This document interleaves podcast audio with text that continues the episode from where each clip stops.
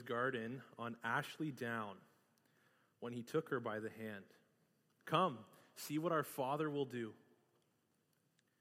He led her into a long dining room. The plates and cups and bowls were on the table. There was nothing on the table but empty dishes. There was no food in the larder, no money to supply the need. The children were standing, waiting for breakfast. Children, you know we must be in time for school, said Mueller. Then, lifting his hand, he prayed and said, Dear Father, we thank you for what you are going to give us to eat.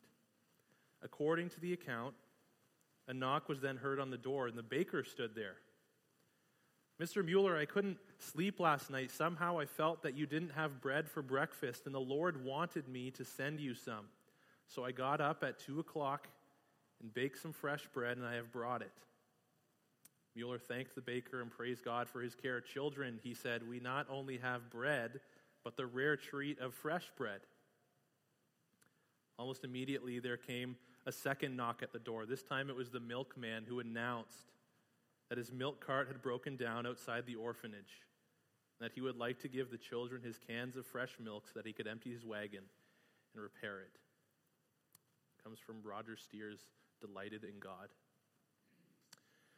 George Mueller was a man who was known and whose life was marked by a confident faith in the Lord. And in this story, although there was no food on the table, he prayed and he thanked God for it.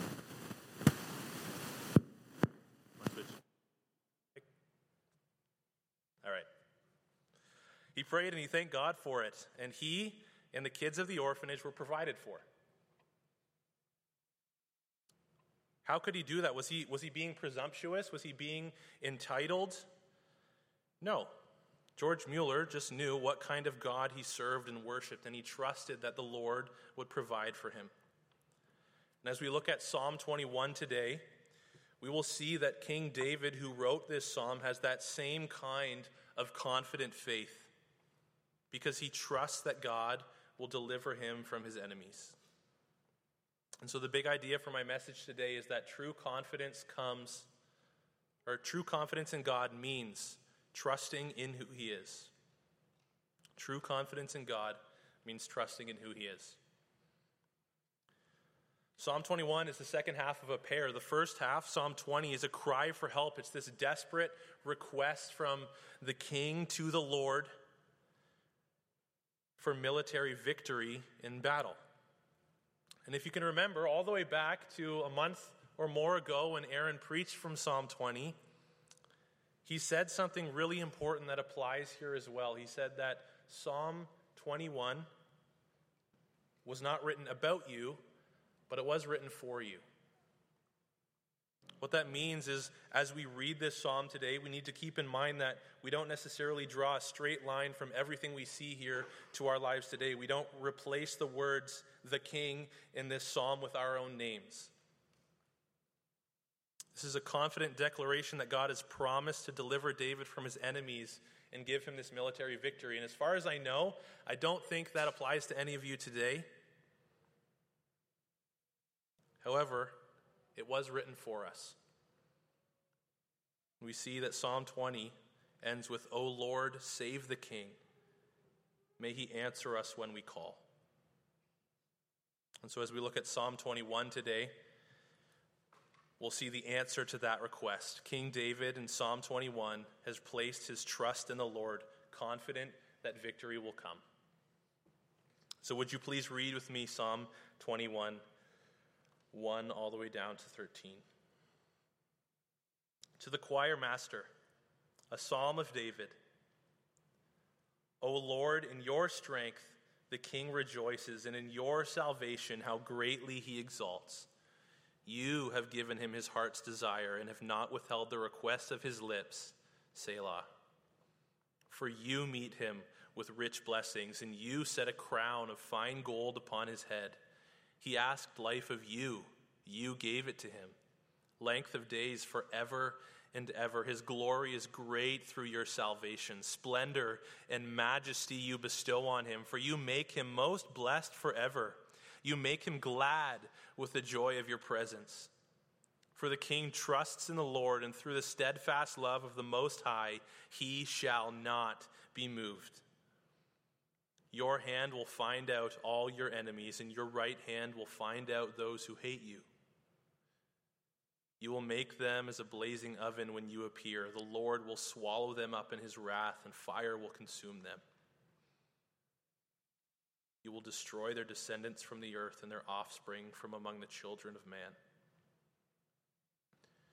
Though they plan evil against you, and though they devise mischief, they will not succeed, for you will put them to flight. You will aim at their faces with your bows. Be exalted, O Lord, in your strength.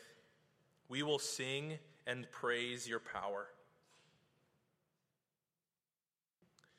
If you were following along, you might have noticed a pretty drastic shift in tone and in content about halfway through. Uh, we'll begin by zooming in on the first half, verses 1 to 7, uh, where we see how the Lord blesses those who trust in him. When it comes to looking at the ways that the Lord blesses those who trust in Him, I think it's helpful to distinguish between material blessing and eternal blessing, or in other words, what we experience now in this life and what we will or what can be experienced forever. And so, what are the ways in verses 1 to 7 that the Lord blesses this king? Well, in verse 1, we see that the king is rejoicing. He's given joy in the salvation and strength of the Lord. In verses 2 and 3, he's been given his heart's desire, the request of his lips. He's been met with rich blessings and given a fine a, a crown of fine gold on his head. Verse 4, we see he's been given eternal life. He asked life of you, and you gave it to him, length of days forever and ever. Verse 5, he has received glory, splendor, and majesty from the Lord. In 6 and 7, again, we see that he is glad with the joy of the presence of God. He's received the steadfast love of the Most High and a confidence that he will not be moved. Every single thing that David lists here, he attributes to God giving it to him. Notice all the yous and the yours in these verses. In your strength, in your salvation, you have given him his heart's desire. You meet him with rich blessings. He asked life of you, you gave it to him. His glory is great through your salvation. Splendor and majesty you bestow on him. You make him most blessed. You make him glad with the joy of your presence. How many kings, queens, world leaders today do you think could attribute all of these things to God? With the recent death of, of Queen Elizabeth, I, I don't know of any. How many CEOs and supervisors and business managers, business owners, do you think would truly and honestly say that everything that I have, my position, my, my wealth, all of this authority that I've been given, comes to me from, from God's gracious blessing on my life? How many of us here in this room can say that we think that way? That we really rejoice in the strength of the Lord, that we have been met with rich blessings, not because of our hard work or our financial prowess or our intelligence or our charm, but because God has given it to us. Course, I can ask you these things, and you, and you know what I want you to say. You know what the answer is. It's the Sunday school answer. It's Jesus. It's God. God has given me everything. I'm, I'm so thankful. He's responsible for my life and, and my finances my family. But when, but, but when it really comes down to the day to day, to the moment by moment, do you truly actually believe that these gifts come from God? Or are you tempted to congratulate yourself on, on building a good life for yourself? I know, I know for me, it's, it's so easy to pat myself on the back. And the reality of my, utter dependence on the Lord for absolutely everything in life doesn't even cross my mind. And, and what if you don't have much right now? What if, uh, your bank account is, is a little thin, or family relationships are rocky at best, and life seems to be going downhill? Do you, do you default to try to trying to strong arm your way back to the good life? Or do you turn to the Lord for help and for comfort?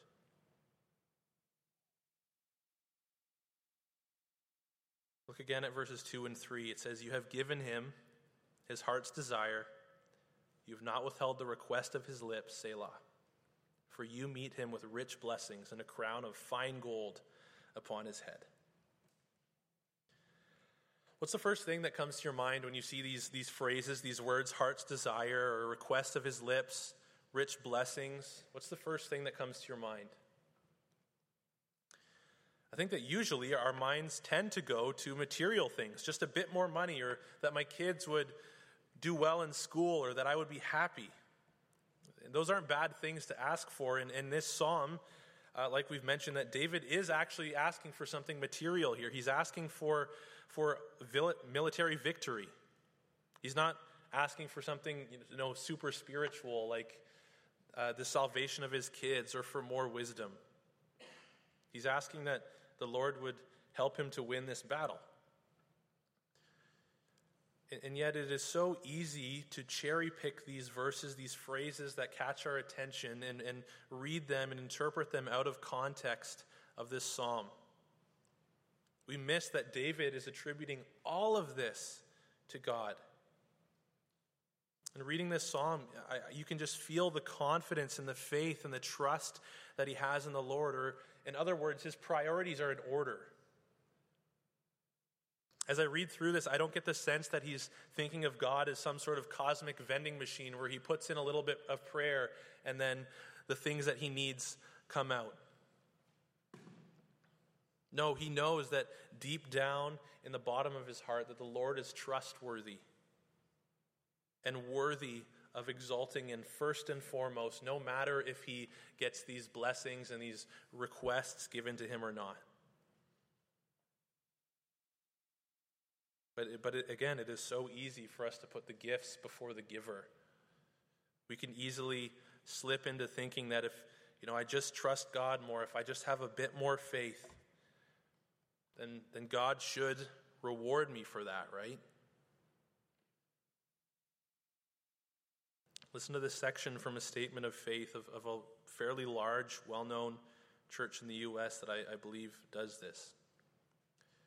It says, We believe that as a part of Christ's work of salvation, it is the Father's will for believers to become whole, healthy, and successful in all areas of life spiritual, mental and emotional, physical, and financial. It's so tempting to get lost in all of the things that we want and need and that make our life a little bit easier. It's so easy to get lost in these things, these material things, and miss out on the giver. You know, you know we, we do believe that God wants what is best for us. But the thing is that we don't know what's best for us. This statement of faith uses human metrics uh, like finances to determine what success looks like, but that is not necessarily what God's view of success is. Too often, the gifts that we've been given can distract our hearts from the giver, and then we miss the mark. We love the new stuff more than the new life. And, and why is that? Well, I, I think it's because trust is hard work. It's difficult to trust in other people because it leaves us vulnerable and open, it can be hard to trust a God that we don't see. Man, if I'm not even willing to trust people in my own life, how am I supposed to trust Him? Maybe your prayer life feels dull and unresponsive, or your faith doesn't feel tangible How, how am I supposed to trust God when I feel like this? Well, uh, I know what that feels like. A number of years ago, when I was in my third year of Bible college, I, I went through this kind of spiritual depression, I guess. Um, I, I, didn't really have any desire to pray. I uh, avoided reading the Bible, except when it came to getting my homework done. I didn't really have much motivation to do anything at all. And uh, if you took a look at my life, with the notable exception that I was, you know, physically in a Christian school, uh, there wasn't much to distinguish my life from any other uh, secular student at, at Laurier, for example. And I began to feel like guilty and then this desperation and, and depression uh, where I was questioning my faith. My faith felt dead, and, and I did too. And so it can be so tempting uh, to get lost in these things. I lost my way. What was wrong with me? Why did I feel this way? How did I go from being on fire for Jesus and more consistent in my devotional life than I'd ever been? I loved learning about him. How did I go from this like awesome place in my life to wondering if I was even a Christian anymore? Well, looking back, I can see a number of factors, but the short of it is that Christ stopped being the priority of my life. As I I went on, I began to uh, take him for granted. I loved learning about him more than I loved him. I loved being a church guy more than I loved him. I loved my little bit of Bible college money and guitar gear and things more than I loved Christ. And as those eternally irrelevant things began to creep into my heart and crowd out Jesus. I lost trust in the Lord because my trust was placed in the wrong things, and then my confidence was lost that my faith was real. And look, I don't know your life. I don't know what state you find yourself in right now.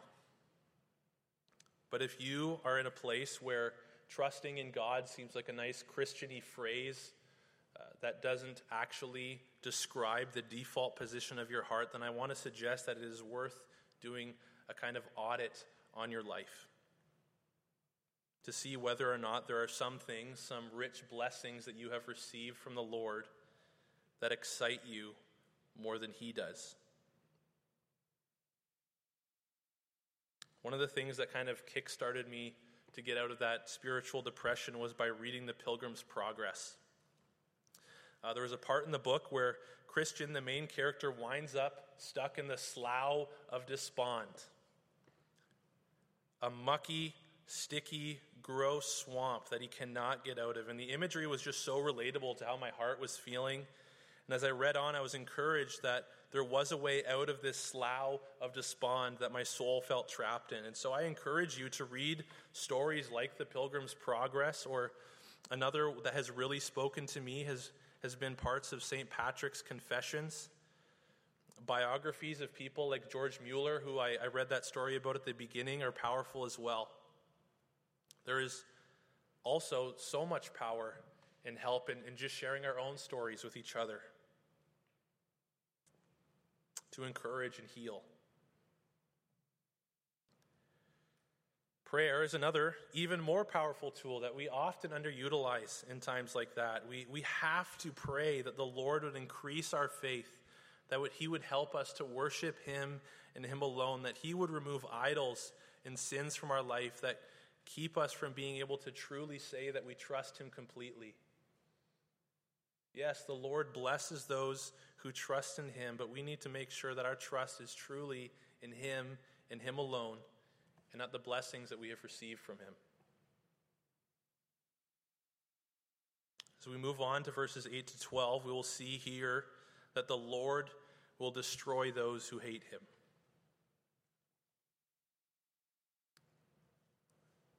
Read those verses one more time. Your hand will find out all your enemies, your right hand will find out those who hate you.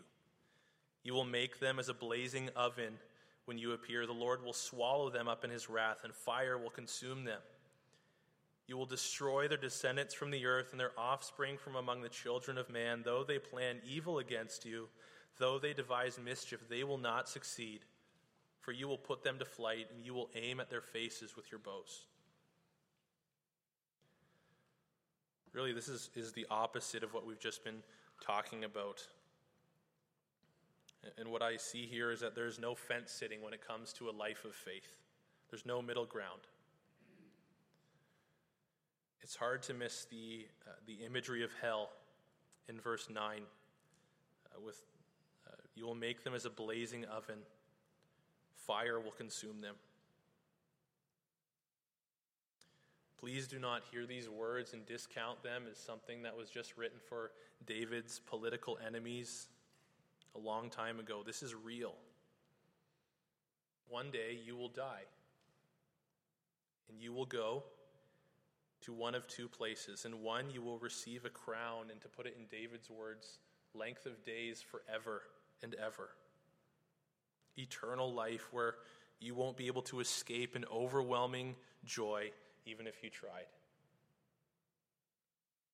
The other place is a place of torment, the Bible describes, where fire will consume like a blazing oven, it says here. Instead of everlasting joy and life, it's a place of eternal sorrow and death. This is what is coming for those who choose to reject the Lord.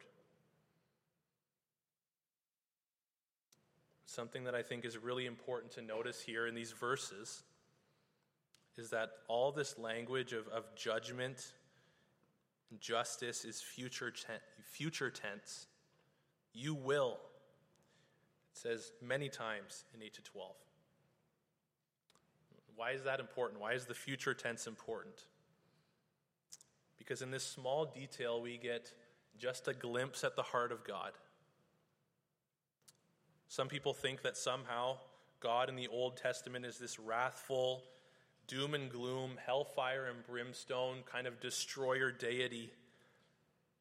And then, for whatever reason, he does a 180 and grows a heart once Jesus is born. But that's not true at all. Of course, what we see here is bad news. He will find out his enemies, he will destroy their descendants from the earth. But not yet. Over and over again throughout all of Scripture, we see this description of the Lord as well that he is gracious and merciful, slow to anger, and abounding in steadfast love. And so God is not chomping at the bit to go and wipe out anyone who rejects him. He's not anxious to punish people for offending him. And if you believe that, you haven't understood the heart of God. Look, God is the creator and sustainer of the entire universe, and if He chose to, at any moment, at this very moment, end it all, or even if he chose to do that thousands of years ago when David wrote this psalm, he would be completely within his rights to do so. And it would be perfectly just and good. But instead, he's chosen to be patient with his creation, with the people that he's created in his own image. The people that have rejected him, that have worshiped idols made of stone and wood motherboards wrapped in aluminum and glass. These people have accused him of being evil. They've disobeyed the laws that he set in place for their own good.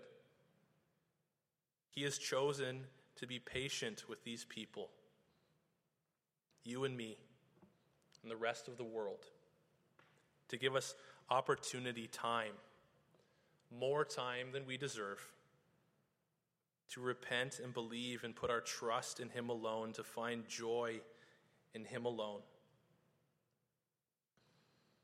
Friend, if, if you have never done this, if you have never chosen to put your trust in the Lord, choose today to do that. It's not too late, but one day it will be. None of us know how much time we have left. I, I work at a funeral home as well, and this afternoon I'm going to work at a funeral for a young woman who's younger than I am. We, we just, we don't know.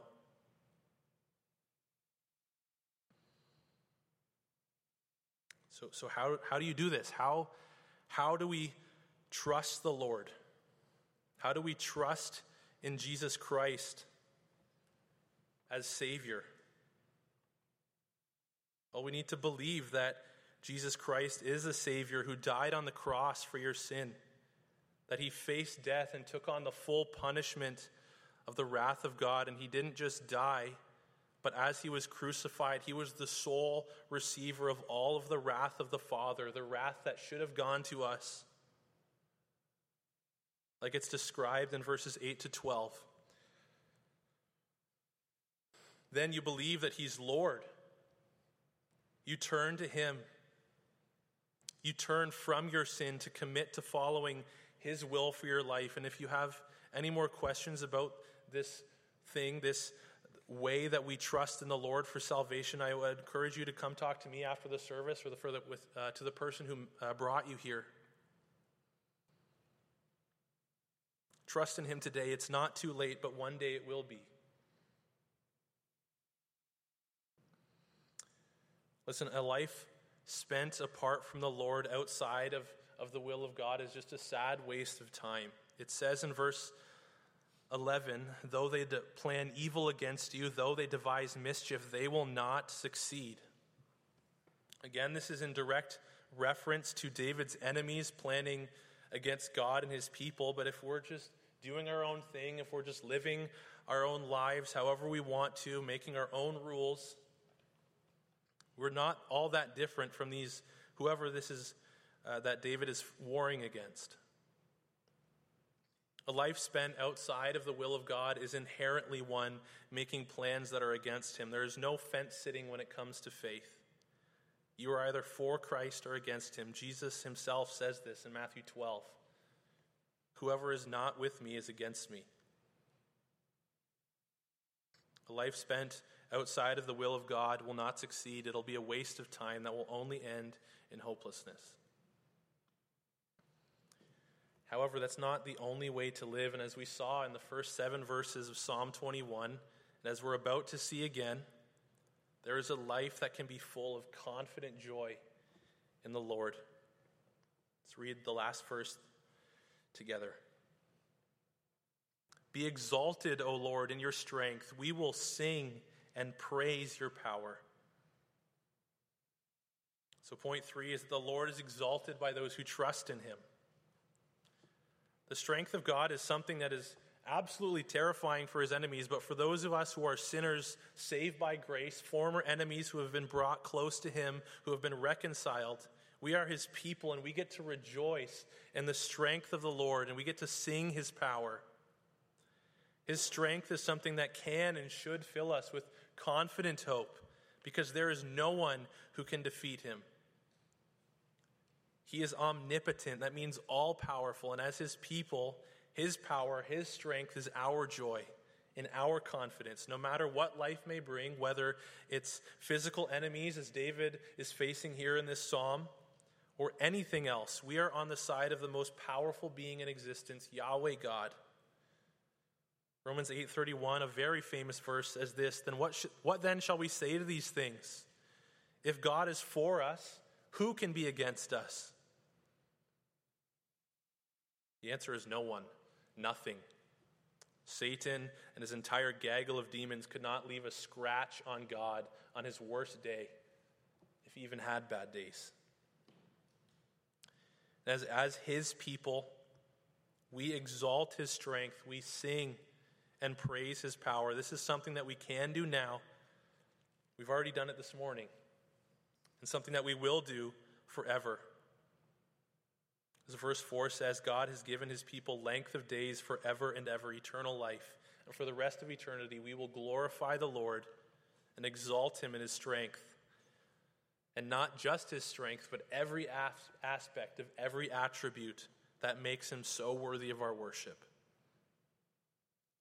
The crazy thing is that for the rest of eternity, we will never run out of things to praise him for.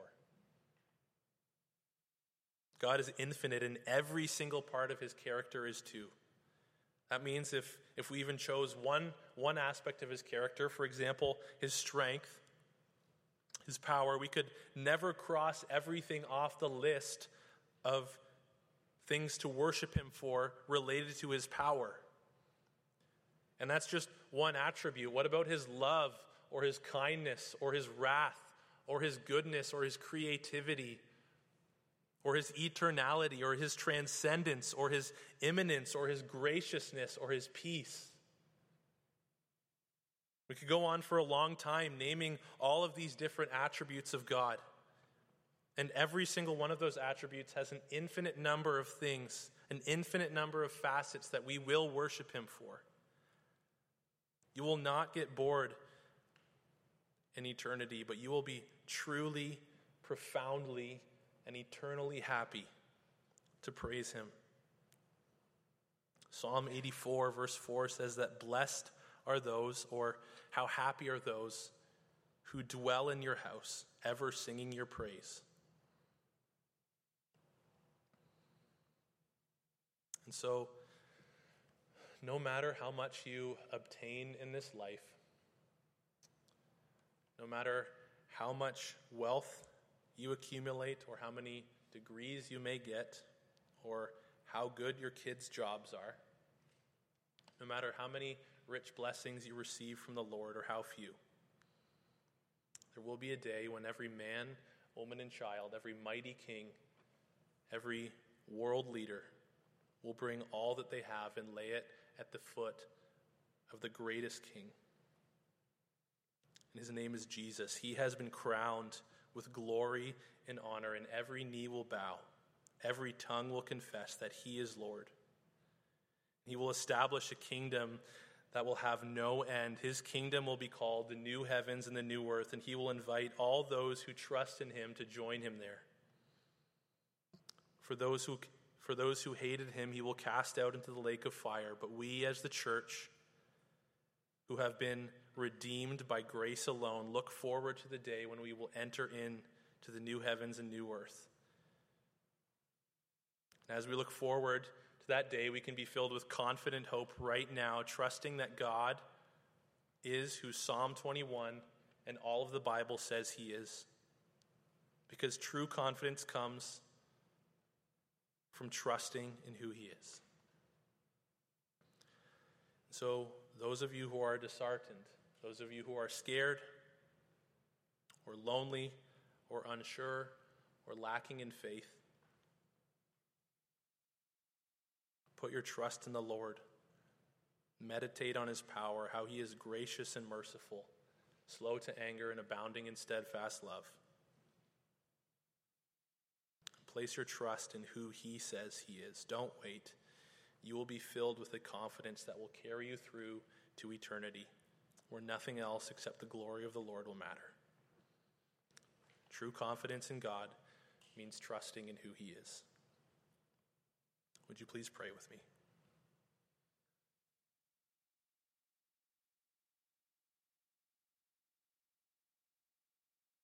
Lord, we are so grateful for your word, for how the Psalms uh, just get right into the deep and dark things that we don't necessarily like to think about or talk about.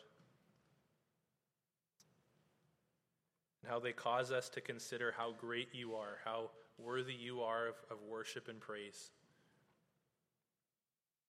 Lord, would you help us to keep you first? Would you help us to prioritize you? If there are idols in our lives, if there are things that we value more than you, that we think about more than you, that we get more excited about than you,